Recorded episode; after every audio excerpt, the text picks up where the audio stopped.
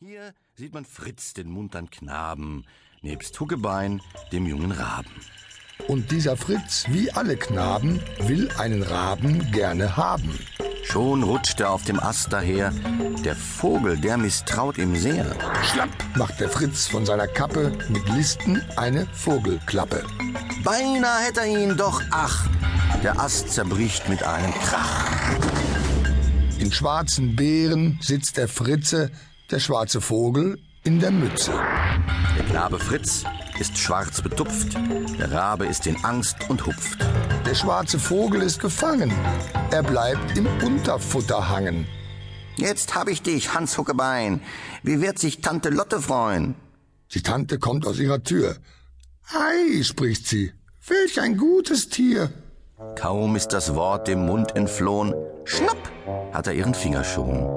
Ach, ruft sie, er ist doch nicht gut, weil er mir was zuleide tut. Hier lauert in des Topfes Höhle Hans Huckebein, die schwarze Seele. Den Knochen, den er spitz gestohlen, will dieser jetzt sich wiederholen. So ziehen mit Knurren und Gekrächz, der eine links, der andere rechts. Schon denkt der Spitz, dass er gewinnt. Da zwickt der Rabe ihn von hint. Oh weh, er springt auf Spitzens Nacken, um ihm die Haare auszuzwacken. Der Spitz, der ärgert sich bereits und rupft den Raben seinerseits. Derweil springt mit dem Schinkenbein der Kater in den Topf hinein. Da sitzen sie und schauen und schauen. Dem Kater ist nicht sehr zu trauen. Der Kater hackt den Spitz, der schreit. Der Rabe ist voll Freudigkeit. Schnell fasst er, weil der Topf nicht ganz, mit schlauer List den Katerschwanz. Es rollt der Topf, es krümmt voll Quale, des Katers schweift sich zur Spirale. Und Spitz und Kater fliehen im Lauf.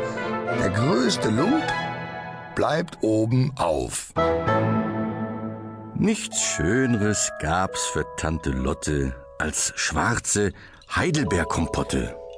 Doch Huckebein verschleudert nur die schöne Gabe der Natur. Die Tante naht voll Zorn und Schrecken. Hans Huckebein verlässt das Becken.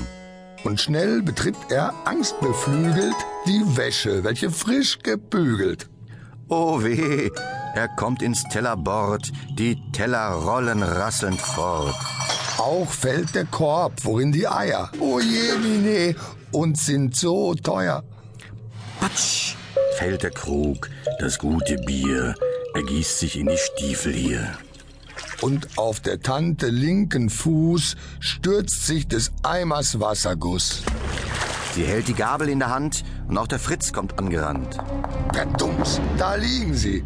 Dem Fritze dringt durch das Ohr die Gabelspitze. Dies wird des Raben Ende sein. So denkt man wohl. Doch leider nein. Denn schnupp, der Tante Nase fasst er und nochmals triumphiert das lasst er. Jetzt aber naht sich das Malheur, denn dies Getränke ist Likör. Es duftet süß. Hans Huckebein taucht seinen Schnabel froh hinein. und lässt mit stillvergnügtem Sinnen den ersten Schluck hinunterrinnen. Nicht übel. Und er taucht schon wieder den Schnabel in die Tiefe nieder. Er hebt das Glas und schlürft den Rest, weil er nicht gern was übrig lässt. Ei, ei, ihm wird so wunderlich, so leicht und doch absunderlich. Er krächzt mit freudigem Getön und mu- muss auf einem Beine stehen. Der Vogel, welcher sonst fleucht, wird hier zu einem Tier, was kreucht. Und Übermut kommt zum Beschluss, der alles ruinieren muss. Er zerrt voll roher Lust und Tücke der Tante künstliches Gestricke. Der Tisch ist glatt, der Böse taumelt, das Ende naht, sieh da, er baumelt.